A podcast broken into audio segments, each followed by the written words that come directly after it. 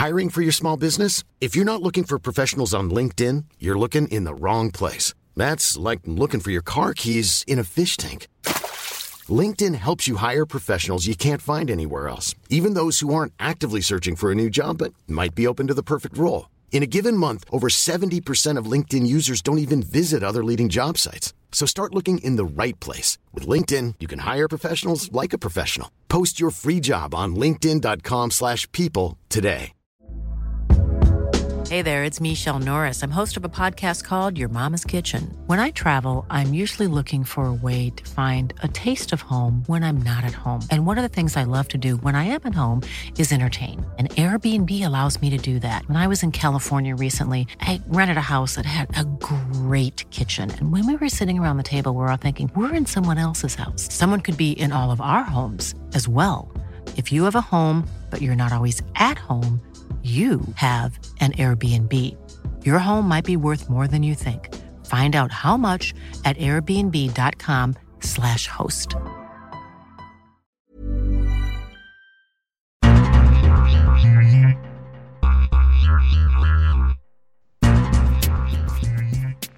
Hello and welcome to our review of Game Week 2 of the Premier League. This week we saw the two Manchester clubs, Chelsea and Hull City, continue their perfect record in the league. That's right, guys, I said Hull City, with a perfect record in the league. While the likes of Sunderland, Palace, and Bournemouth remain without any points on the board after two weeks. In order to discuss all 10 games of the weekend, as well as some transfer news, I am joined by Kristen Henash and Kartik Krishnaiyer. Welcome, gentlemen. In block one, guys, we'll, we'll talk about uh, some of the quote unquote top of the table stuff. Uh, at this point, it's pretty irrelevant to talk about top of the league. Uh, in block two, we'll update our listeners on uh, what's going on around Europe. And in block three, we'll talk transfer news and wrap up the remaining games. Let's start in block one, Chris, with United's win over Southampton. Um, the big talking point in this game was uh, Paul Pogba playing all 90 minutes. Uh, and as um, I think it was Jamie Carragher described it, he looked like that one kid who's just uh, in high school, uh, who's just better than everybody else. Yeah, I, I, thought he grew into the game. His his first touch, which I think was going to be under massive scrutiny anyway, unfortunately, yeah. was a bit of an air shot. But I thought after that, you could see the confidence kind of swell in him a little bit, and he started to do really what he's done for Juventus over the last few years, which is, yeah. is drive forward, maybe provide that defensive shield as well, and be someone that instigates attacks and initiates them from that central uh, midfield position. Overall, it was a good performance. I, I think, honestly, the benefit of Paul Pogba will not likely be felt this week, next week, or the week after. Mm. I think you'll see it closer to, to March and April mm. when the, the sort of business end, as we say, kicks in. That's when I think you want someone of his caliber or perceived caliber or even price tag to, to step up and really define the the season for Manchester United. Kartik, there's there's I feel like this is perfect that you're on because we haven't had a chance to talk to you for a couple of weeks. So, my, from my perspective, when I see Pogba playing, and this comparison would be made pretty much all year for the next few years, he really is the closest thing to Yaya Toure uh, we have in, the game because he, he can do anything on that pitch. So, as someone who's um, watched Yaya Toure over the last four or five seasons, how do you think Pogba uh, will fit into this Manchester United team? Well, it depends on whether you have a guy who is playing as a pure holding number six that can play in that kind of very stationary position mm. and then maybe join the attack on set pieces. And it appears they have that player in Marouane Fellaini. Now, that's not what David Moyes signed him to be. He signed him to play further up the pitch, but I think a lot of Pogba's success is going to depend on Fellaini. What what we saw with Yaya Toure at Manchester City was consistently he needed to have that player uh, in Gareth Barry or Nigel De Jong behind him that was winning the ball, that was staying fairly stationary, was reading the game quickly, and was able to to pass. And I think Fellaini's a much better passer than either Barry or De Jong, but able to pass out of those situations. And perhaps uh, Fellaini is going to embrace this role. It seems like after a few weeks, he, he has embraced this holding role. It's not uh, something I expected him to do, quite frankly, but uh, Jose Mourinho has obviously looked at his uh, squad and looked at uh, the guy who would probably pair best with Paul Pogba in that midfield, and maybe eventually becomes a three-man midfield. But right now, it's it's Fellaini and Pogba, and I kind of like the look of it because I think Marouane Fellaini is a, fantastically talented player. Still, he's had a few frustrating seasons with Manchester United, but when he was at Everton, he was one of the top ten players in the Premier League, in my opinion. So, I, I think uh, Mourinho is going to find a role where he complements Pogba and allows Pogba to make those galloping runs, play that box to box Yaya Toure role, and uh, not only contribute to uh, helping Ibra and uh, Wayne Rooney and Juan Mata and Martial and whoever else score goals, but score uh, maybe uh, double digits himself. Yeah, I think your shout about the three man midfield is accurate. I, I, see in the long term we will go to a three man midfield. And I think it's pretty clear to me that Mourinho is, uh, he said as much that he's building a system around Pogba. Uh, and I think with the Fellaini thing, uh, I was surprised that Fellaini is, Fellaini is the only midfielder that's played every game pretty much since the uh, preseason. He, he started every game in that position. Uh, I thought it would be Schneiderlin alongside Pogba. They have the, the, the French uh, connection there. Uh, and I think Schneiderlin plays the, ball winning midfielder role quite well. Uh, Fellaini has been great. He in this game, uh, his role specifically was just to collect the ball and play a short pass to Pogba, who was never more than 10, 10 to 20 feet away from uh, from Fellaini, and let Pogba take the ball, whether that meant carrying the ball into the other box himself or playing uh, switching the flank to Valencia, which is what he did a bunch of times. So uh, what's interesting to me from from the Pogba perspective, coming back to Pogba, is that he's going to play the role of both the target man and the playmaker uh, in this United system. So if you're an opposition manager, obviously you focus on Pogba. Uh, you try to man mark Pogba, have two players on Pogba. But if Pogba continues to do what he did in this game, which is break tackles, get past players in center of midfield, it makes United a serious uh, threat from from those areas. Uh, Chris, let's talk about Southampton really quickly. I thought even though United, uh, uh, first of all, Southampton did keep the ball pretty well in general. They didn't create that much, but when they broke, uh, especially through uh, Tadic, uh, Redmond who was stretching the play and Long who was dropping uh, short, I thought there were some good signs that they that they played uh, that they will continue to play well on the break.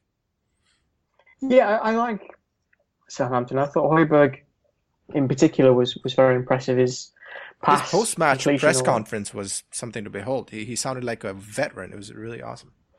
Yeah, I, I think that's something you have to, to think of with him as well. As yeah, okay, he didn't make it at Bayern Munich, but that doesn't mean he's one for the scrappy. But I think actually right. perhaps a little bit unfortunate with that.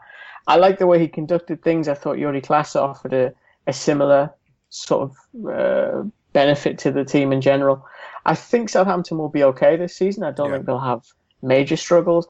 I don't also think they'll be able to maybe achieve what they have in previous seasons. I think there'll be a slight drop off because uh, for me, relying on Shane Long to to maybe break the 15 goal barrier is, is a big ask. And I think it was telling that last season there was, I want to say, three players that broke double figures for Southampton and all kind of finished the season on around 10.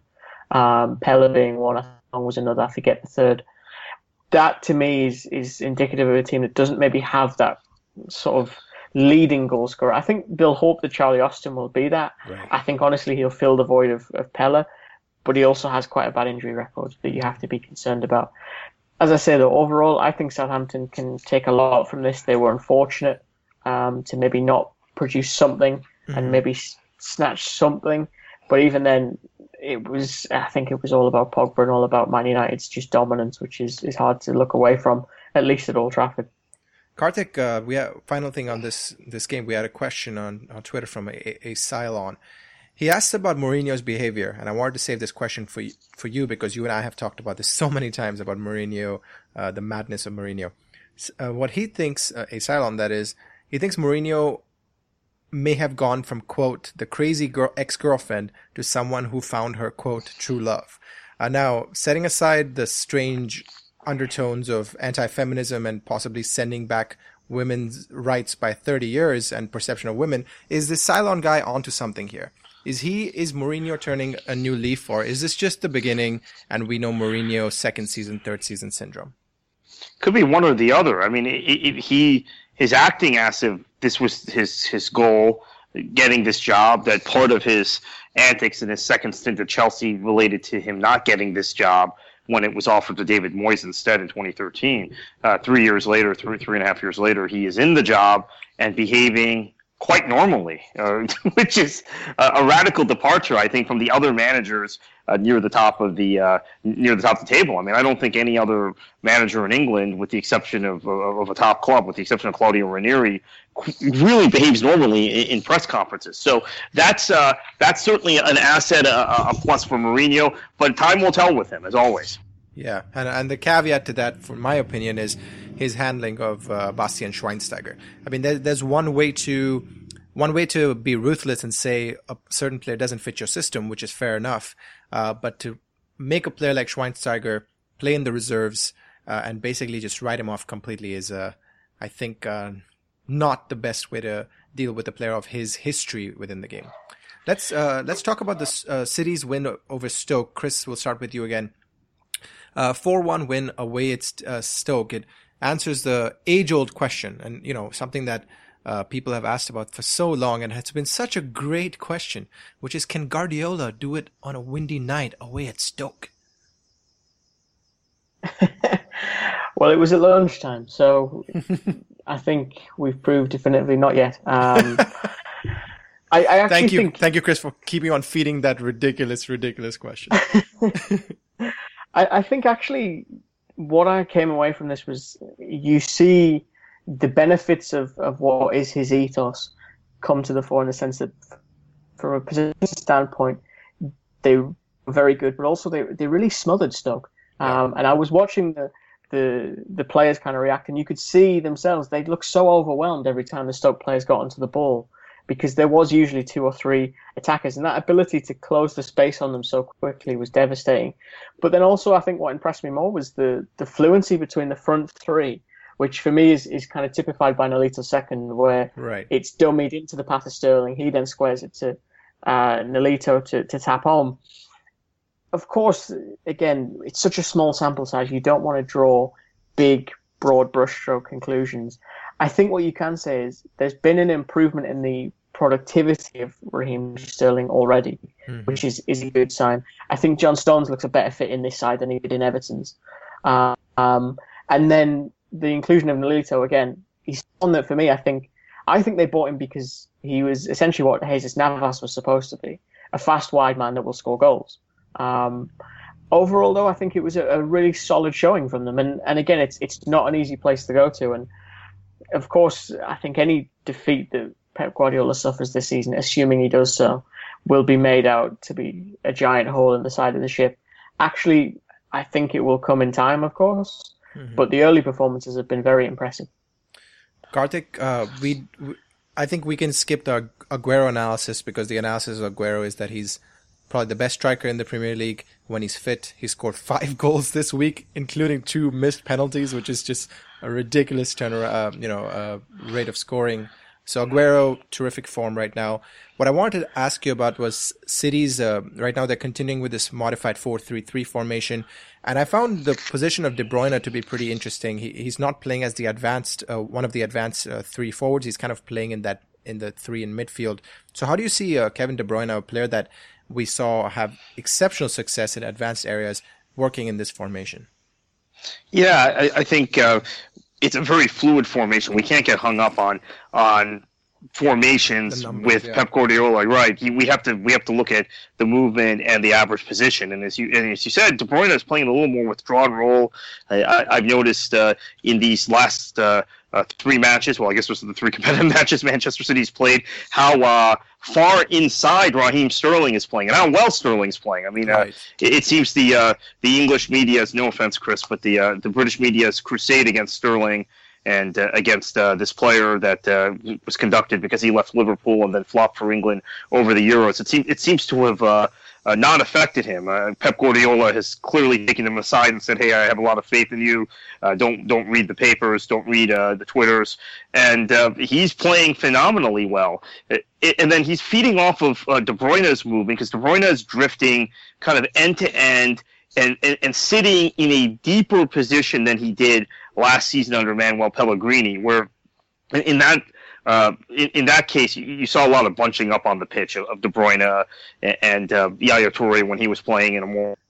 I think quite clearly we've got a situation now where uh, you've got a preferred 11 for Pep Guardiola, all of whom understand their roles, or at least a preferred midfield and attack. Now, if that's that might change when Gundogan is fit. Maybe that changes when Leroy Sané is fit. Although I can't see either Nolito or um, Sterling coming out of this team anytime soon. So, I think Pep has been able to work with the guys he had in camp early who were fit, mm-hmm. and has really kind of created a fluid type setup with uh, with the three midfielders and the three attackers that uh, uh, looks very very good right now. Now there's still some issues at the back. I think uh, John Stones has played very well. I'm not convinced by any of the other uh, players on the back line, the other three, but uh, so far so good. Chris, aside from the goalkeeping story with Caballero, story with Caballero and Hart, who is probably now going to move on um, and Claudio Bravo coming in. Let, us really quickly talk about Stoke for a second. I thought they looked disjointed in midfield, which has been a criticism of Mark Hughes, who, who's front loaded this team. Uh, I thought Joe Allen kind of struggled in this game. Whelan, Imbula, all of them struggled against Fernandinho. It was almost as though Fernandinho by himself was able to take on uh, that three central midfield in Stoke. Yeah, I think that was one of the interesting evaluations drawn quite early on. Fernandinho was essentially going to play the Xabi Alonso role, right? Um, in comparison to, the situation of Bayern Munich. For me, the Stoke midfield is is a very curious situation because I remember when they um, signed Joe Allen from, from Liverpool, it was heralded as quite a really good signing. And actually, I think I said on, on the pod, it was definitely an upgrade on Glenn Whelan. Hmm. I think the drawback with having Joe Allen is at least if we take the last few years at Liverpool, there wasn't really enough goals and assists in there. And I saw that criticism, I think it was levelled at him by Graham Souness over the weekend. And I'm not usually one for agreeing with Graham Souness, uh, but on this instance, I think I'm going to have to. Because actually, that is an important element of, of the game that Allen needs when he's sitting next to someone like Gianni Imbula. Um, he himself is, is not known for being a, a goal scorer or someone that contributes in those statistic columns. So kind of one of them has to be. Otherwise, there's very little need to play the two of them unless you want to give really kind of huge creative freedom and, and a lack of defensive responsibility to the likes of Arnautovic and Bojan, which in a Mark Hughes side, I can't imagine he'll want to do. I think if anything, he'll want a compact unit, which uh, then again kind of negates the need for, for both of those two in midfield. Hmm. Gentlemen, before we continue, I'd like to tell you about our sponsor, SeatGeek. We have some really exciting news to share about our sponsor SeatGeek, which is that SeatGeek is now the official ticketing partner of Major League Soccer. SeatGeek is working with the league and its teams to introduce a new ticket buying experience that will make it easier for you to buy, sell, share, and access tickets to MLS matches. Tonight, the Counting Crows are playing here in Indianapolis along with Rob Thomas, formerly of Matchbox 20. And the first place I looked to snag tickets was SeatGeek because I knew the, that those other sites would mean exorbitant tickets, uh, t- exorbitant fees at checkout. Additionally, SeatGeek does all the price comparison for you by searching multiple ticket sites and ensuring that you get the best possible deal. SeatGeek does all the work and you save time and money. Best of all, our World Soccer Talk listeners get a $20 rebate off their first SeatGeek purchase. To get your $20 rebate on tickets, step 1, download the SeatGeek app. Step 2, Go to the Settings tab and click Add a promo code. Step 3, enter promo code WSTPOD. And step 4, SeatGeek will send you $20 after you've made your first ticket purchase. So go ahead, download the SeatGeek app and enter promo code WSTPOD today. Kartik, let's talk about Tottenham's 1 0 win over Crystal Palace.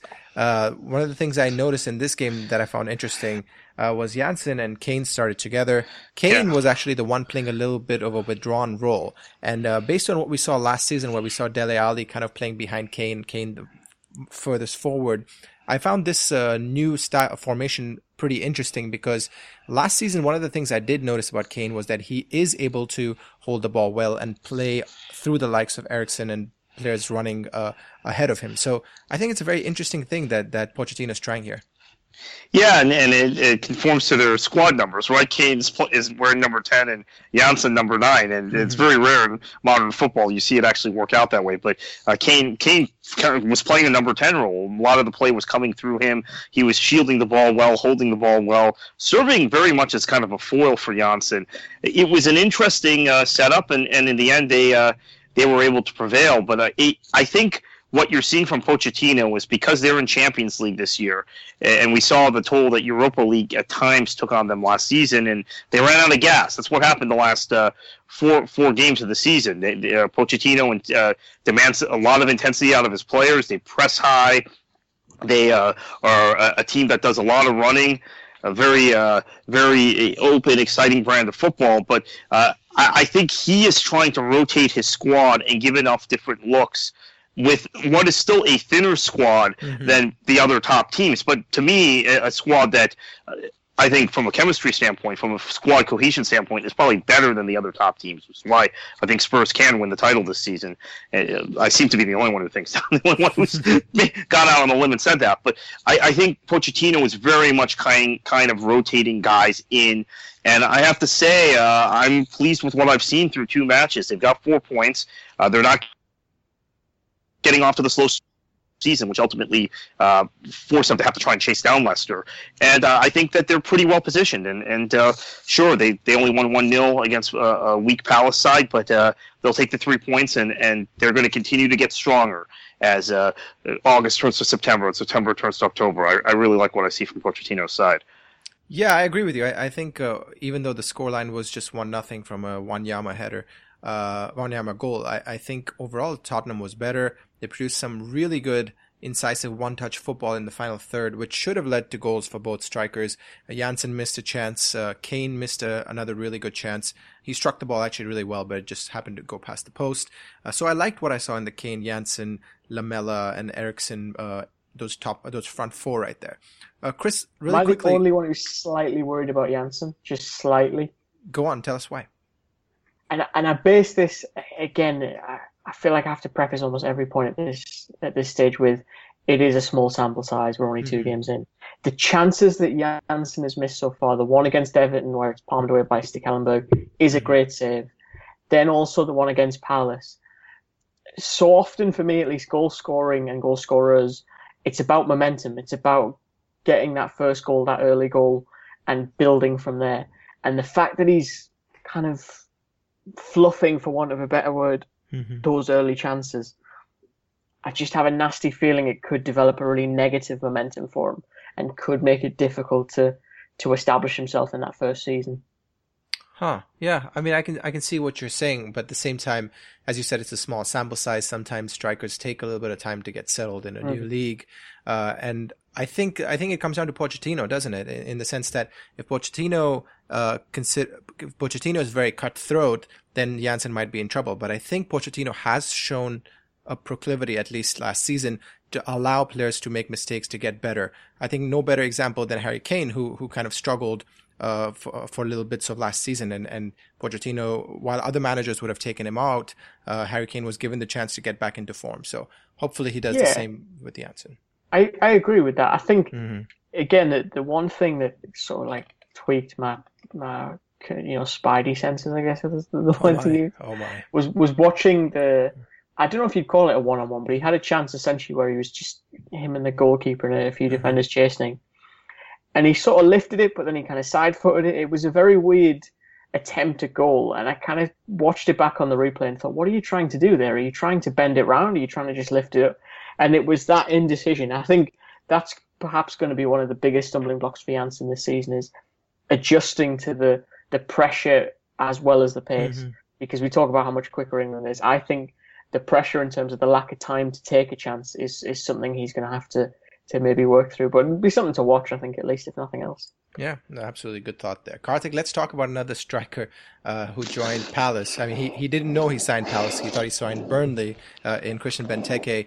Uh, I, that, that was a funny little moment uh, with Palace. But let's talk really quickly about Yohan Cabaye. I don't know why he's on the bench. Yeah, I don't either. I, am not quite sure what Pardew is doing, uh, what, what the... Um long term setup is for this team. I mean, it just seems. I mean, Chris can probably give better insight on this. It just seems very Pardew esque, uh, where he doesn't have any consistent uh, thought process or consistent uh, tactical setup. I, I um. I, am really worried about Palace. I have to say, I mean, the Benteke signing should help them, and obviously they paid a, a great deal of money for him. Uh, but I, I just don't see anything in this squad that makes me think they're going to avoid a relegation fight this season. And knowing that they have a manager whose team's going these great swings, it, it's uh, it, it, really is quite worrying because I, I, I I'm not I'm not. I'm just not seeing the consistency in squad selection, the consistency in tactics, the uh, understanding between players now who have been together for a number of seasons in most cases that you would like to see at this point. I mean, I thought perhaps because um, there was a core, an inherited core, plus you add Andros Townsend to that core uh, in this summer, that you were going to see them come out of the gates pretty strong and then try and hang on like they did last season. Instead, uh, they've looked, uh, from, from my vantage point, they've looked maybe the worst side in the entire division to this point. Yeah, I think I agree. I think Hennessy is probably their, their saving grace. He, he made a couple of crucial saves uh, in this game, but yeah, they, they've definitely struggled to create anything. Um, but as you said, maybe maybe by maybe signing a striker who can put away goals uh, based on two seasons ago, not last season, uh, might be the, what they've they've been missing for over a season now in Crystal Palace. Chris, let's talk about the Arsenal nil-nil draw against Leicester City. This is a game I was looking forward to uh, all week. Um, it was a pretty even first half. I thought it, overall, though, Leicester City threatened more uh, on the counter attack. They might have obviously, as as was true last season, they didn't keep much of the ball, but they were far more threatening on the break. But for some reason, even though Mahrez was trying to play those passes he played successfully last season, even though Vardy was making those runs, they that connection wasn't there again. That that final ball was missing, and that is what's somewhat troubling, isn't it, for Leicester? It is, but then I think we we almost expected that to a degree the fluency they had, but then also, and I think we've talked about this previously, the fact that teams really did come on to Leicester last season that helped. It's mm. it's so much easier to find right. a, a pass like that when you've got the space to do it. Whereas, as we saw with Hull last week, when you're trying to break down a team, that's a lot more difficult. And I think Mahrez is a very talented technician. I think he's good at dribbling. I don't know if he has the can break. You, can you say speed. technician the way Brendan Rodgers would say technician? I'm not going to try. Um, the only Brendan Rodgers word I can do is supporters, and even that's sketchy at best. Try it. Um, I want to hear it. Hang on, I want to hear it. Supporters. okay. Um, I think that he is a very good technician. I don't know if he has the the breakaway speed though, and and again, he's not the biggest, obviously, as we've talked about, and and just in general, I think that's something that I didn't see Leicester doing enough against Arsenal was that sort of blindside run that Jamie Vardy liked to do right. last year. So it's it's going to be a, period of adjustment for them tactically, I think, this season because they're going to have to try and develop new methods. It's interesting, I think, that they've brought in Ahmed Musa because he does offer a lot of similar things. And I think, in fairness, if they get that penalty, maybe right. we're not having a lot of the discussions we are now. And we're saying that, look, actually, a lot of their methods still work because the the running behind, the use of pace like that, it generates a penalty. I still would like to see a little bit of versatility with Leicester though, at the minute. For me, they're bordering on being a little bit of a one trick pony in terms of the way they attack teams. Kartik, I think uh, Chris led me to exactly what I wanted to ask you. Last week, Hull City's win against Leicester City was discussed ad infinitum in the in the league about how it you know defied uh, you know Leicester City's season and and basically was a sign of the downfall, etc. And I thought that it was they were very unlucky last week. I thought had a few chances gone in, had a couple of things fall into place, they would have won that game comfortably, even though they lost two nothing. Same this week. I thought had they got that penalty that Chris hints at, had um, Mendy maybe not got injured, had a couple of things fall into place, they would have won this game. And I thought they were better than Arsenal. So how how do you contextualize this Leicester performance? Oh, they were the better team, no question. But I I wonder now if uh, this is when we see the return of Tinkerman because oh, right. it seems like there's been they're continuing to try and play the way they did last season. There've been some some little wrinkles, but Albrighton was back this week. That was that was pretty important for them. Uh, I don't think Demarai Gray quite gave them, although he did draw the penalty right last week, uh, which has led to their one goal of the season. I don't think he quite gave them what Albrighton gave them as a two way player, and you saw those let offs defensively. You, you, saw the return of Albrighton this week. You saw the. Um, by the way, Albrighton played in all 38 games last season. He's not going to play in all 38 games this season right. because he missed the first game. And, and and then I thought you saw more kind of compactness and resourcefulness when the other team had the ball, when Arsenal had the ball. Uh, but again, they didn't get the result. Uh, yes, that was a that was a blown call, and and uh, they get they get penalties that way. So much of their success last year was drawing set pieces for they had these spectacular goals in open play, right, from Mahrez and Vardy, but so much of their success was based around drawing penalties and drawing fouls because of their pace, getting behind, and particularly Mahrez and Vardy, and now you add Ahmed Musa to that equation. So perhaps they are okay because when you think about uh, Demarai Gray, he drew a penalty in the first game. Musa should have drawn one in the second game. Vardy and Mahrez, with their movement, with their pace, and you know, really with the kind of dribbling ability that Mahrez has, is always going to draw a couple penalties a season. So um, especially with the kind of shambolic state of central defending in, in the Premier League. And maybe we, will get to that point when we talk about Arsenal.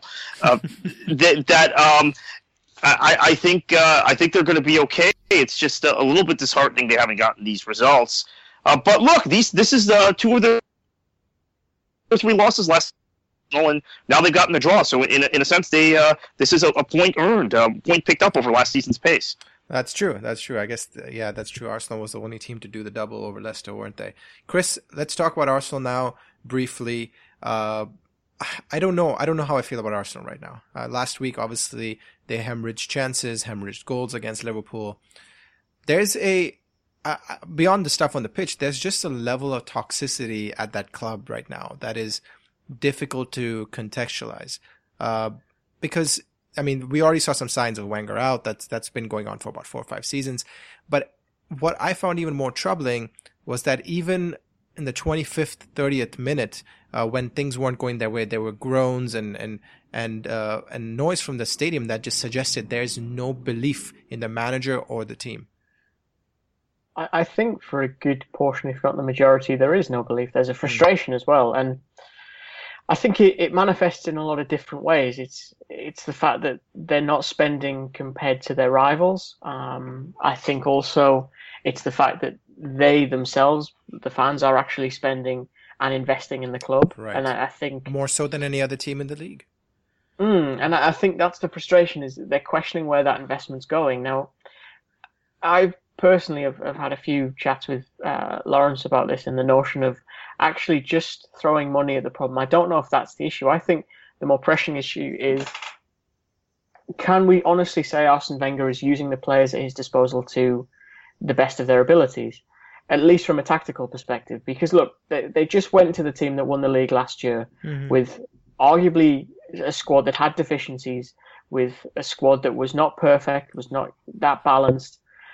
And and that's the, the bigger question for me is not why isn't he spending money? Because again, I think even he's getting frustrated with that question now.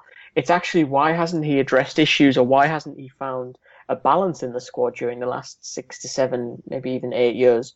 Um, yes, they've won the FA Cup. I think that's impressive and he deserves credit for that.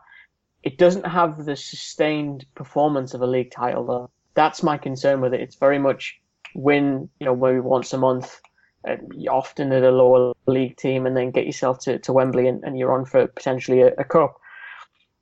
I, I, just think every time I, I look at the Arsenal situation, I come away feeling like it's watching a friend's relationship that probably should have ended maybe a year or two prior and and that might sound like a, a, slightly flippant comment, but what I mean by that is there's maybe just not effort on either side anymore.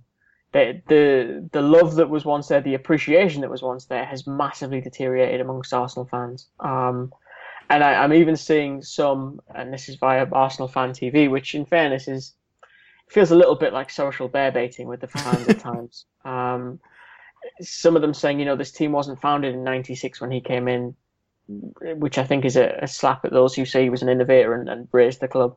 And it's a fair point. You know, they had a history before him, they'll have a history after him. I just think that, yeah, someone maybe higher up, be it Usmanov or whomever, should have taken a decision sooner than this and not allowed the situation to, to reach the point where you're just waiting for the car to stop rather than actually pulling it off the road. Yeah, now now he's getting very defensive with reporters uh, yesterday after the game saying, "Well, if Rob Holding had cost 55 million pounds, you'd be raving about him." and, and and I mean, I respect Wenger's uh, willingness to to buy young English players. He's done he's done this several times now in the last few years as clearly a cost cutting or money saving measure. Holding's a player that uh, has played one full season in the championship, not even a full season, really about a half a season with Bolton. Uh, but it's a good young English center, center half. Uh, but in buying holding, that's given uh, Wenger an excuse not to go and engage in the market and, and try and get the kind of players that um, the other sides in, in, England are chasing. So uh, he, he's getting defensive about that sort of stuff. He's making uh, the kind of snarky remarks that he was known to make snarky quips once once uh, in a while, but not as consistently as he had he is now. And um, I agree with Chris. I think there's just a, a breakdown in trust, breakdown in the relationship. Uh, it, this is this just seems destined to end badly, doesn't it?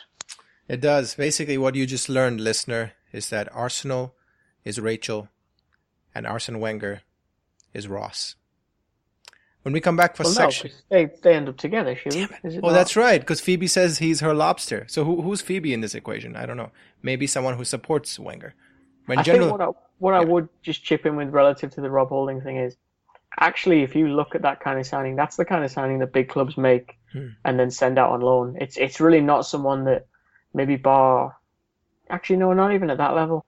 Uh, it's not someone that comes in and starts instantly like that. It's very rare. Dele Alli is perhaps a, a very unique unicorn type case. Mm-hmm. But I think saying, you know, Rob Holding, sorry, didn't cost. I think again that highlights the the sort of dynamic that is now present between uh, Wenger and the fans. Because actually, I think journalists are serving as a little bit of a conduit for the fans' frustrations and mm-hmm. and asking the questions that they themselves have or the the feelings that they have. Gentlemen, when we come back for section two, we'll talk about another three games and update you on the leagues around Europe.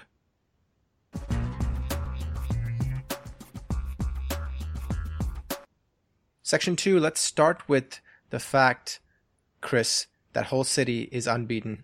Six points out of six. We all predict, everyone predicted them to finish dead last. Uh, they have almost, they, they don't even have a full squad. Uh, they're playing with basically the same set of players. Uh, last week when they beat Hull City, uh, Leicester City, I, I felt it was a very Steve Bruce-esque performance. This week they produced some good, interesting quality football on the break. Um, so tell me, what what is going on with Hull City? I think they are kind of benefiting from the really tapered squad they have. Um, I think it was interesting as well to hear uh, Mike Phelan talk afterwards about the game plan that they tried to enact. Now it's it's nothing groundbreaking. It's actually quite a traditional away game performance in the sense he said, "I wanted to keep it tight for 75 minutes, conserve energy because we don't have that depth on the bench, and then see if we could maybe push forward and put a bit of pressure on and nick something." And four minutes after that 75 minute mark, they find the goal. And again, as you touched on there in the question, the counter attack comes not long after. So I think what it is, it's it's very good game management from from him specifically. It's also, uh, I think, a, a very strongly bonded squad who have taken the adversity that very easily I think could be used as an excuse and actually taken strength from it. And I think that for me will be the thing to watch with Hull now moving forward is to see who they bring in because at the time of recording we've got around I think 12 days until this window is shut. Mm-hmm. Teams are going to know Hull are coming to to try and fill up a squad. They know their situation, which makes, I think, an even harder negotiation point. And that's even assuming that the owners are willing to facilitate that right. because they haven't seemed that willing to do so. I mean, they signed an 18 year old on a one year deal, I think, last week. Again, I think, with all due respect to him, the fact I can't recall his name says a lot about what he's likely to contribute this season. I do feel a bit sorry for Hull, though, because I don't think any fans deserve this. And I think if they can continue taking the, the sort of feelings or the efforts that they've taken into the first two games, then good luck to them because I think everyone, self included, was was writing them off before we'd even kicked the ball. Yeah, I thought that link up between, especially between Hernandez and Snodgrass, was uh, basically the the driving, the counter attacking point uh, that Hull produced, uh, mm-hmm. especially using Hernandez as as the target man and having Snodgrass run past him, it worked really really well. Kartik, uh, I think the, the yeah, good thing is as well, just to interject, Sion Hernandez is we see this a fair few times when a team signs maybe a foreign player or, mm-hmm. whatever goes down and then comes back up, and it's it's happened a little bit with Gaston Ramirez, albeit over a right. slightly longer period. they do adjust in the second tier. They kind of get the the nuances of English football in the championship, and then when they come up, they understand things a bit better. They're a bit more accustomed to it, and it does produce kind of much better results than than in their first season. Kartik, just like I think the, that's what's happened. Yeah, gets the English game now. Yeah, Kartik, just like last week, I, I thought Hull City were a little lucky here. I thought Swansea played somewhat pretty well. They they had over, well over 30, 20 shots. Uh, unfortunately, even though they have signed Llorente, and we all know they've let go of three strikers, the problem was that off of those 20 to 23 shots, something like that, only three were on target. Meanwhile, Hull, with just 10 to 12 shots, ended up with four on target. And, and in some ways, it shows some of the issues. In, in that statistic, I think we underline some of the issues at Swansea. Yeah, and I think there's there's a lack of chemistry we're seeing or lack of understanding between Llorente at times and, and Mo Barrow and, and, and Sigurdsson and, and the guys who were playing uh, in, in, kind of midfield roles or attacking roles uh, alongside Llorente. So that's that will come with time. I, I haven't uh, I haven't been terribly concerned by how Swansea's played. They they haven't been getting the results these first two matches, uh, the, the, the optimum results, but I'm not that concerned about them. I think what we saw with uh, this match was really uh, some poor finishing, uh, some some uh, uh, you know mistimed balls at, at, in the final third. Right, you know, right. build up, good build up play, good possession play, which we expect from Swansea, especially given Hull's uh, situation and what Mike, Mike Phelan said about conserving their energy for 75 minutes, and then just that final ball was lacking or that final idea wasn't there. I, I think uh, uh as far as Mike Phelan's concerned, uh, perhaps David Moyes now looking back, he, he let Mike Phelan go, he let uh, Rene Meulensteen go. That was the big uh, shock, I think, to Sir Alex Ferguson when he came in and he brought his staff with him from Everton. That um, maybe he never acclimated to the Manchester United culture. We're seeing the, the job Mike Phelan can do even in a, a really, really difficult circumstance. I mean, about as difficult a circumstance as you can have in top flight football as a manager. So uh, just think about that. Manchester United and, and the beginning of the decline started when uh, Moyes ran off uh, Phelan and, and Meulensteen, two uh, trusted Sir Alex assistants. Yep, that's a very good point. Uh, Chris, let's talk about Chelsea's 2 1 win against Watford. Uh, I thought Watford started the game much stronger, will probably edge the game for good 40 to 45 minutes. Uh, the wingbacks were heavily involved in the game. Uh, I thought they produced uh, some good width for Watford. Somehow Watford didn't score in the first half though, and then Capoue uh, comes in with the goal. Eventually it comes to Costa scoring a late winner, which was a really, really good goal. But from a Chelsea perspective, Chris, um, I have to wonder, how do you how do you see this Fabregas situation playing out? Once Fabregas came on, he, he changed the game for Chelsea, but it seems like in Antonio's Conte Antonio Conte's system, Fabregas might be the odd man out. Mm, I think he realistically he would develop into a closer if he stayed. I think mm-hmm. someone that comes in and, and benefits from the game, maybe stretching itself a bit, opening spaces up, because he is for all of people's kind of slants against him. He's a brilliant passer of the ball. Yep. Um, I remember we, Kevin we Keegan saying this game even, yeah. Yeah, I remember Kevin Keegan saying years ago he's got a foot like a set of golf clubs, and, and I think that's a brilliant way to put it because he can really vary his passing up, and, and that was typified by the game against Watford.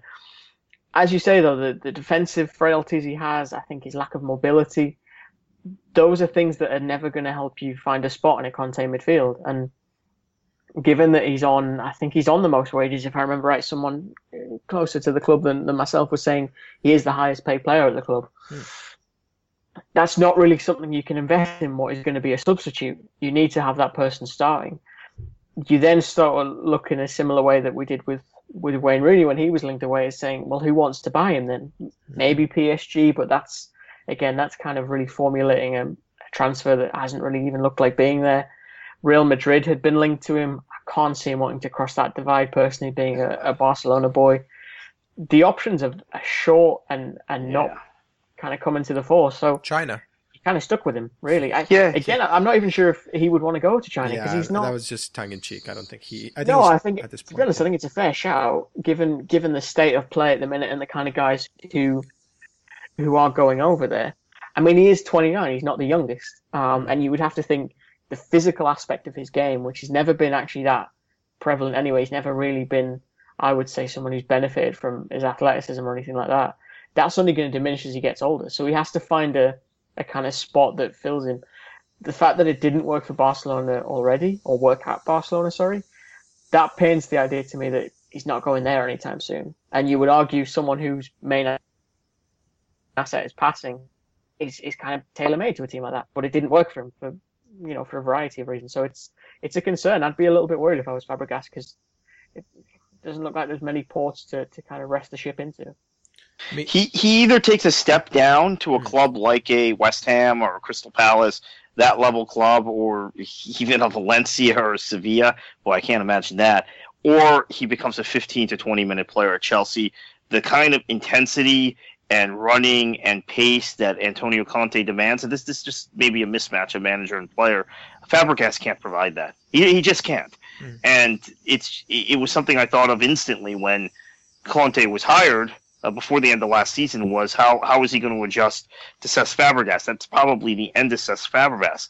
But as Chris correctly points out, and I haven't thought about this before, when matches are stretched late on in games, because my thought process was Fabregas isn't going to play a role at all under Conte, just knowing the style of football Conte demands, and and it's it's true he's not going to start. He's not going to be in that midfield, uh, except in maybe against uh, some weaker sides. When games are stretched and there's more space and you have more time on the ball, Fabregas is a perfect closer in a game. I, I completely agree with that. And then you can also play Fabregas in some situations where you're playing a team that's going to back off and is not going to press you and is going to sit very deep. You could start him in those games. So against a, a Hull, for instance, against teams like that, but against a top top ten sides, top half sides in the Premier League, I, I would be surprised if he starts a single game this season. Honestly, a, a player that Chelsea will not be signing now is Romeo, Romeo Lukaku, whose Everton team beat West Brom 2-1 coming from, from behind. Uh, Everton also signed Yannick Bolasie earlier this week from Crystal Palace, and he was involved in this game as well. Uh, the game was largely unremarkable uh, in terms of the quality of the game, mostly because of West Brom.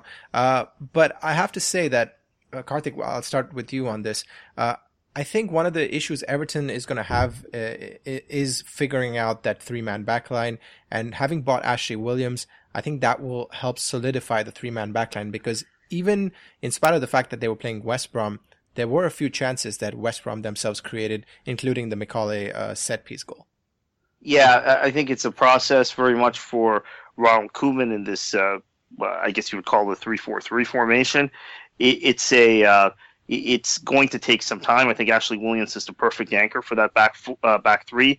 They have now uh, begun to reinvest the money they got for John Stones, which, by the way, uh, again, we're only three games in, but John Stones looked like a pretty good buy for Manchester City.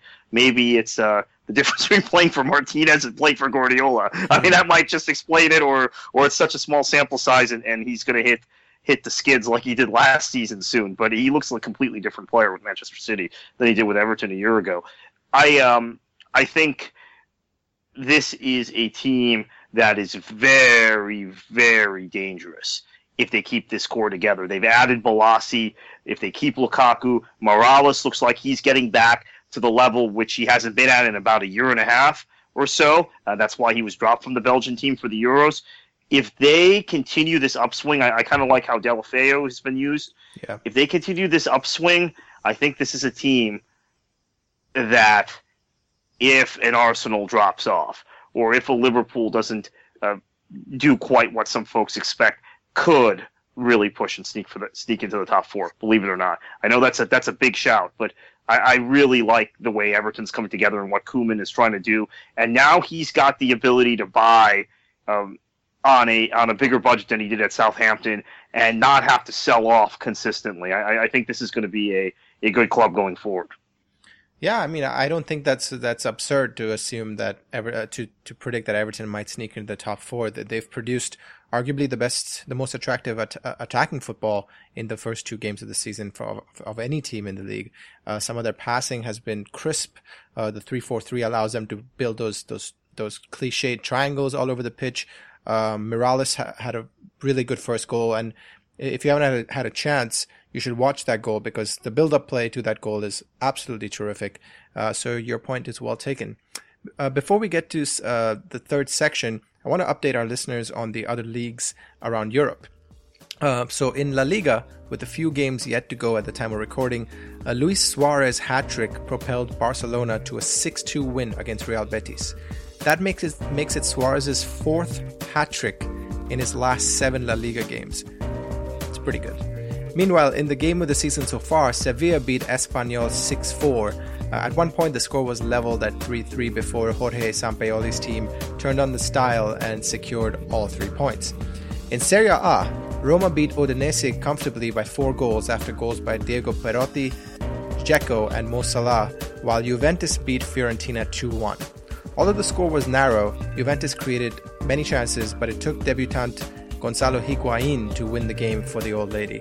Meanwhile, AC Milan narrowly beat Torino, catapulted by a hat trick by Colombian striker Carlos Bacca.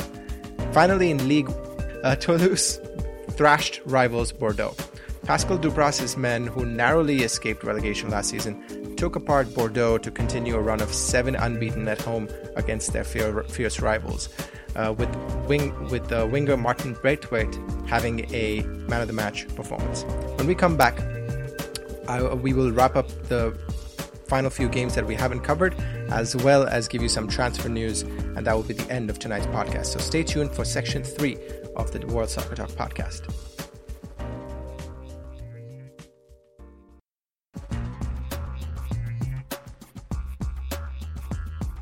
final section of today's World Soccer Talk podcast. I'm going to start with transfer news, Chris and Kartik. I'm going to read out a few transfers. This isn't an exhaustive list, but uh, this is most of the players that were transferred last week that we haven't talked about. So obviously not including Benteke, etc. Um, so the the players that I uh, I'm going to read out here: Joel Campbell on loan to Sporting, James Wilson on loan to Derby County, Robert uh, Robert Pereyra Juve to Watford, Younes Kaboul, Sunderland to Watford, Stephen Pienaar Sunderland on a free, and Fabio Da Silva, Cardiff to Middlesbrough. Chris, what which one of these signings do you see having the biggest impact? I think it will be Robert Pereyra to to Watford. Um, he was he was very exciting at Udinese. I just don't think it clicked for him at Juventus. He wasn't great in his last season. I think he needs a little bit of a confidence boost. I also get the feeling that England as a league may be a better fit for him and his talents. Um, I, th- I, think it, it, just works for attacking players in general. The, the Premier League when you when you do come there. Um, but I think of, of that group, that's the one that'll have the most. I think Joel Campbell will likely provide the most frustration because I think he'll score goals in, in the Portuguese league, which will no doubt cause a, an amount of ire amongst Arsenal fans as a consequence. Oh, that'll be fun to watch. Just the ire from Arsenal fans, not not Joel Campbell. Kartik, what about you? I'm not really sure about uh, these. I, I, would have said Pereyra also. I think that that's that's an impact signing that is going to help Watford. It's going to give Mazzarri some other options and other tactical options. Uh, maybe uh, getting Younes Kaboul. That's an experienced central defender, mm-hmm. a guy that can play uh, in a kind of a leadership role. I have to say, I'm very concerned about Watford uh, based on Capoue getting injured. Right. I think he's far and away their best player, far and away their most important player. He got hurt. Uh, we didn't mention it in the Chelsea game. Uh, certainly hope he's okay. Otherwise, uh, might have to go shopping for a central midfielder in the next 10 days, nine days, however much is long in the window. Mm-hmm. From my perspective, Fabio Da Silva from Cardiff to Middlesbrough is, is an interesting one. Uh, I think he will have an impact. He, he can play on both the left side as well as the right side of defense, so he, there's some flexibility there.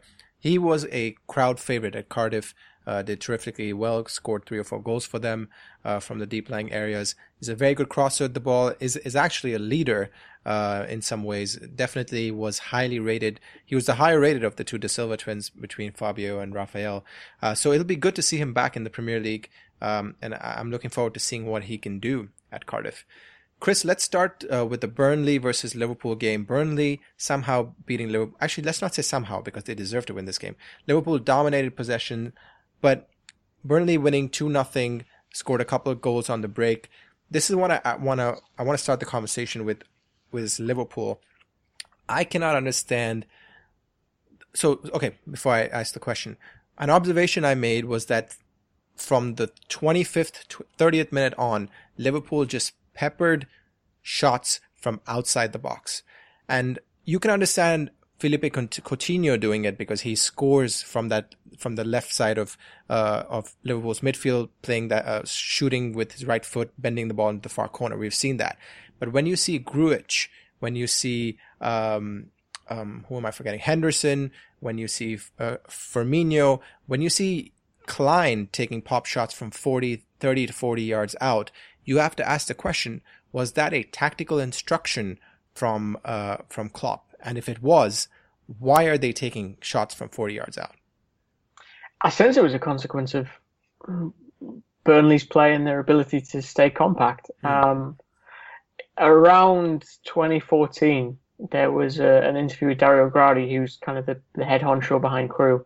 Um, and he talked about that at a youth academy level, the most important thing to they were teaching players at the time was the ability to be very good one on ones and commit players.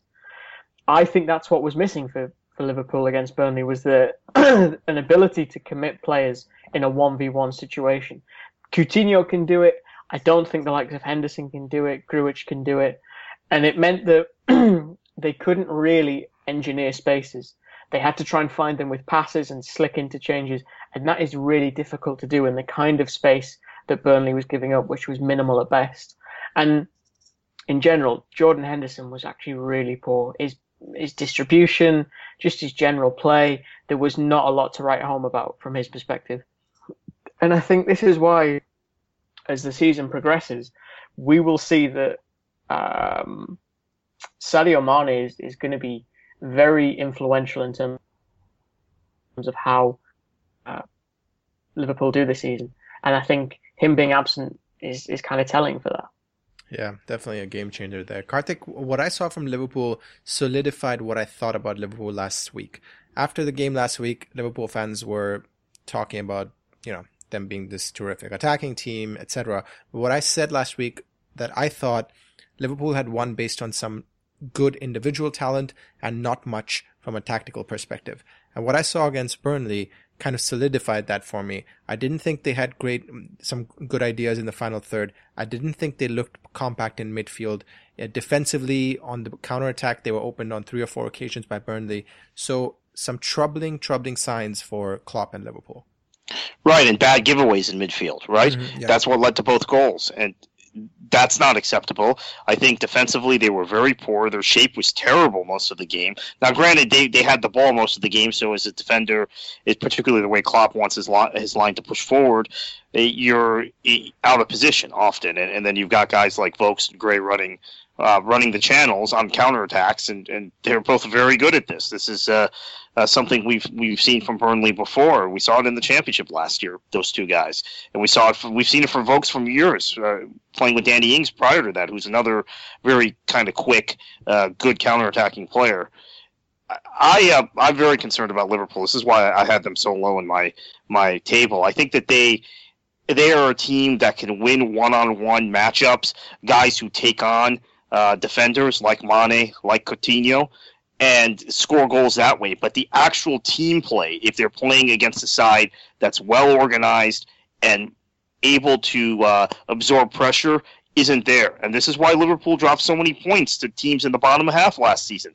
That's why once again they went to the Emirates and beat Arsenal because Arsenal is gonna is not gonna play that uh, that compactly. They're not gonna be that organized at the back. They were starting Rob Holding, uh, who was in the championship last year, and Calum Chambers, who's really kind of not uh, a natural central defender as their two central defenders. That's why Liverpool were able to go to the Emirates and win. But against the Burnleys of the world and the Hull Cities of the world and, and the sides that you expect to be further down the table, they are going to have a hard time winning games, particularly away from home. And, and this this game just reinforced all my preseason concerns about Liverpool. And uh, my opinion of the team hasn't changed at all. This is kind of what I expected. Chris Kartik provides a really good point. That is my next question. He he points out that Liverpool have have a good record against the the, the teams they they're supposed to be underdogs against against the quote unquote bigger teams. They did it all of last season on uh, well not all for the second half of last season under Klopp, but they struggle against the smaller teams. They give up chances and goals against the smaller teams. Now we've that that we've seen that historically with some teams. But what I want to ask you is a, a, manager like Klopp and and the players at Liverpool at some point they have to. How do you how do you how do you handle that as a player or a manager? Do you accept that that's an issue at the club, or do you just basically dismiss it, saying that's just a that's just an anomaly. It'll fix him, fix itself because it is something that, that that sort of lazy analysis we can provide, which is they're good against the big teams, poor against the small smaller teams, keeps on coming up, doesn't it? Well, as someone that's never been a player nor a manager, allow me to speak with authority. Um, I think Give me the I answer. is I believe in this you. This was actually a problem for. I'd say this was also a problem for Klopp at Dortmund, especially towards the end. Was that teams for the most part wanted to give them the ball and realised that the worst thing you could do was attack a Dortmund side, and, and that's when they would exploit the spaces. And it goes back to what we were saying about Leicester and the idea that actually it's so much easier to play on the counter attack because usually there's so much more space to play in. I think what they have to do realistically, and again, it goes back to that Leicester point, is they have to develop more styles of play. At the minute, as you rightly said, against teams they are perceived as underdogs against, they're going to be able to find spots. They're able, they're going to be able to pick their shots. But you can't counter puncher all the time. You have to be able to take the fight to the opposition. And against the teams that actually reverse that and sit off themselves, I think Liverpool will constantly struggle. You go back to, to last season at St James's Park. That was essentially what happened. Was they were picked off Mhm. On the counter attack, and and they signed Wijnaldum. I would argue off the back of that. And the irony is, is that when you look at the games where someone like Wijnaldum had to to be that penetrative force, he simply couldn't be. And I thought he was anonymous against Burnley on Saturday, and and things are starting to to maybe rear their head. And, and again, very early into the season, I have a feeling though that Wijnaldum will suffer the same situation as he did last year, and he will consistently struggle away from home. He might chip in at Anfield with a few goals, but overall, I think he'll be a disappointment. And in many ways, he embodies Liverpool's problem: is that he's great when there's space to play in, but when there's not, it's a bit of a struggle. Hmm. Kartik, let's talk about Middlesbrough derby win against Sunderland. Um, I have to admit, I didn't get to watch this game, but I did watch some of the highlights. Stuani with an excellent performance, two goals. One from one was a brilliant long range uh, strike, and the other was a good team goal. Uh, so tell me, how how did Middlesbrough beat Sunderland? they were able to uh, exploit uh, some defensive weaknesses from Sunderland. I, I thought some very kind of ragged play from Sunderland at the back, some in- inconsistent play, uh, guys not marking runners, not picking up uh, guys uh, making moves into the box, and and they were. Uh, uh, they were beaten. I mean, Stuani was good. Obviously, I thought Negredo again was very, very good for Borough. Uh, what a what a signing that's proving to be. And uh, I agree with uh, Chris's comment earlier in the uh, show about Gaston Ramirez. I mean, I, I thought that this was a, a terrible signing based on what we saw of the uh, of the guy previously in the Premier League uh, when he was at uh, at Southampton a few years ago. I mean, Pochettino basically. There was one game uh, Ramirez was so bad. I remember where I think Pochettino was still the manager of Southampton at the time. They said this guy's not playing for me again. and he got loaned to Juve, uh, I think a few or somewhere. I can't remember where he went. Um, but um, and the, the the point being that I think um, we're in a, a situation now where Middlesbrough under Karanka, obviously he's a volatile manager, but he he, is now as a manager. This is a, an interesting point, uh, adding to Chris's point about um, players acclimating. Karanka comes in from Real Madrid. He has this good Middlesbrough team. He's not able to get them promoted that year. They lose to Norwich in the, in the playoff final. I think he now has kind of learned his way around England to the point where he realizes which players from outside, uh, which uh, foreign players he can bring into a system in England and, Mhm. and work. Now, Negredo to me was pretty much a no-brainer. I think he's a very good player that uh, uh, just didn't fit Pellegrini's style. I, I think he actually fits kind of a traditional English style and, and, and will do well in this league. And he did well for a while with Manchester City. Uh, just was a, a bad fit with, with that particular manager. I um I think they've made some very uh, savvy signings and uh, winning a derby at, at Sunderland. Remember, it's been a long time since Sunderland's lost a derby because they haven't lost to Newcastle in, in what seems like an eternity now. Um, yeah, I, it's a it's a real statement. Uh, on the flip side, uh, I don't know. Maybe, maybe Chris has more insight into Sunderland. I know he covers them more closely than we do, and and uh, I was very disappointed by their performance, quite frankly. Yeah, yeah. Chris just had to hop away for some uh, for a phone call he had to take, so we we uh, we thank him for joining us tonight. He'll be back next week. But Sunderland, uh, Kartik, I uh, one of the things we were talking about before we started recording is that they've signed um, Steven Pienaar. Uh, uh, Chris had a really f- interesting tweet that this is the fifth time uh, that David Moyes has signed Sunderland, and we were talking about how he might help uh, this Sunderland team which is that he'll actually allow Van, uh, he'll provide cover for Van Aanholt, who who just bombs forward. Uh, and in some ways, it's it's a good thing because last season Van Aanholt, uh, Jermaine Defoe aside, was their best attacking outlet. So having some cover from him for him, which is what Steven Pienaar gives you in uh, with his work rate uh, and himself, his ability to play on multiple positions on the pitch, uh, might be a good sign. Hopefully, is a good signing for Sunderland, isn't it? Well, very well could be a good signing for Sunderland. I, I, I like the idea, and I tend to agree with Moyes' assessment that uh, Leon Osman, uh, who, uh, Leighton Baines, excuse me, I'm just losing my train of thought here, yeah. were all improved as players because of Steven Pienaar's work rate and his positioning sense. I think the concern about Pinar now at this age, and, and we saw it in his, his most recent stint at Everton, uh, when uh, in Roberto Martinez's system, he just doesn't um, he just doesn't have the pace anymore. He doesn't right. have the legs anymore. Mm-hmm. That having been said, he's a savvy player.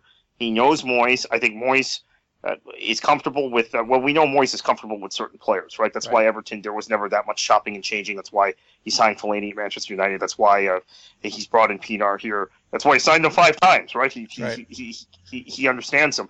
I think Pienaar will give some leadership in the dressing room and also a sense of positioning is important when you have a guy like Van Aanholt who is uh, mm-hmm. supremely talented. But how, how, how, do I put it? I mean, I think Chris agrees with this. Uh, he's one of the, the, the dumbest or just least football savvy fullbacks in this league. I mean, he's here's always a, out of position. Here's a euphemism: tactically inept. That's the word. I, that's the term I'm looking for. He he is one of the he, his positioning sense is non-existent, and that's why he didn't make it at Chelsea. That's why I think there are even concerns when Sam Allardyce took over uh, Sunderland last year. What am I going to do with this guy? He's going to whip in some crosses. He can get forward. He can score himself. But uh, I, with the way I like to organize my back four, I, I, don't want this guy. I think that was probably Allardyce's thought process. Uh, Moyes has quickly recognized that there's a problem there. So you have Pienaar. Pienaar can cover a lot of the space. Much savvier, much smarter player. Uh, in, in terms of just football IQ than, than Van Aanholt. So maybe it ends up uh, covering this massive, massive problem that Sunderland has. Let's talk about the final game, Kartik. West Ham with a late winner against Bournemouth uh, after Harry Arter was sent off for their second yellow. Um, I think the big talking point again is Michail Antonio. It seems to me, Kartik, that Michail Antonio is that there's no like average performance from him. There's always crap performances and then he scores a goal next week. And that that's basically what he did last season. He'd have a poor week where he score an own goal, give away a penalty, and then next week he'd score a goal. So that's what's happened this week. He scored in the uh, uh you know in the 85th, 86th minute from a header, uh, while he struggled last week.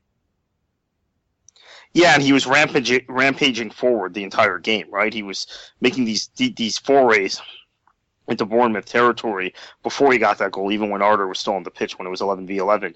Yeah, he's just a frustrating player. I think there's a there's a a lot of um, how do I put it? There's just a lot of guys that are that have incredible raw talent on this West Ham side, which is why you know part of me says okay, they they probably should have been in the top four last season. They were the one team that I think generally officiating evens out over the course of a season. Last season, I think the one team it didn't even out for was West Ham.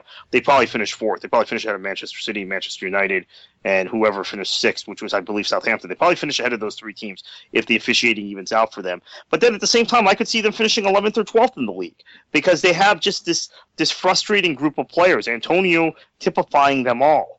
Um, and I'm not quite sure they're going to get as much of a, a, a, great season out of Mark Noble as they did last season. So mm. I think um, that's a uh, that's an issue. Now Andy Carroll is hurt again. That's another issue.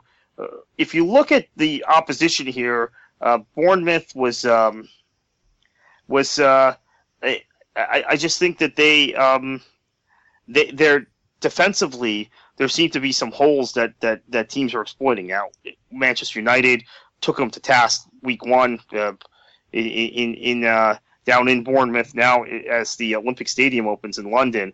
Even though they held on for 85 minutes and the tail end of that time down a man after Arter got sent off, I just uh, I just see some things defensively I don't like from them in, in terms of shape again, this is Eddie Howe, a manager who likes to have his team play, likes to push his fullbacks up, likes to uh, uh, try and keep the ball in midfield. Mm-hmm. So it, it's different than playing for a team that's just going to defend deep. But there are uh, there are some issues with Bournemouth. They have an awful lot of attacking talent. Uh, some of that talent, uh, Max Gradel, uh, Afobe, those two guys started on the bench today, which was uh, surprising. But I think they might need to make one or two more defensive signings. Yeah, I think I agree with you. And that was a point that our listener, Pat Devitt, had made as well. Uh, I think one of the reasons Bournemouth uh, struggled to create chances was the, the, um, the compression in the midfield by, by West Ham. Uh, alongside Mark Noble, who you mentioned, they had Kouyate, uh, who was actually bombing forward uh, more so than Noble did last season. And Havard Nordtveit, uh, the ex Borussia Mönchengladbach midfielder, was playing as the the, as the shield in front of the t- front four. And that sort of formation completely nullified uh, Bournemouth, I think, who were trying to create chances from from the overlapping fullbacks, as you mentioned. Um, so some good signs for West Ham, at least in the center of the park, but the inconsistency will trouble them. And again, from a Bournemouth, perspective, uh, possession aside, they're not creating enough. And I think with some of the players coming back into the mix, Afobe uh, was on the bench, Gradel on the bench, Grabban, uh, Lewis Grabban on the bench. Once they start incorporating those pieces, I think Bournemouth will be okay. Um, we'll be back next week to review all 10 games, including Liverpool versus Tottenham, and update you on the transfers that happen between now and then. Also, remember to keep your eyes on Serie A as a couple of good games will be played on Saturday, including Lazio versus Juventus and Napoli versus AC Milan. Also, the Bundesliga is about to kick off, so there's lots of football for you to feast on. Until next week, on behalf of World Soccer Talk, Kristen Henaj, Kartik Krishna, and myself, Nipun Chopra, Kartik, take us away. Enjoy your football.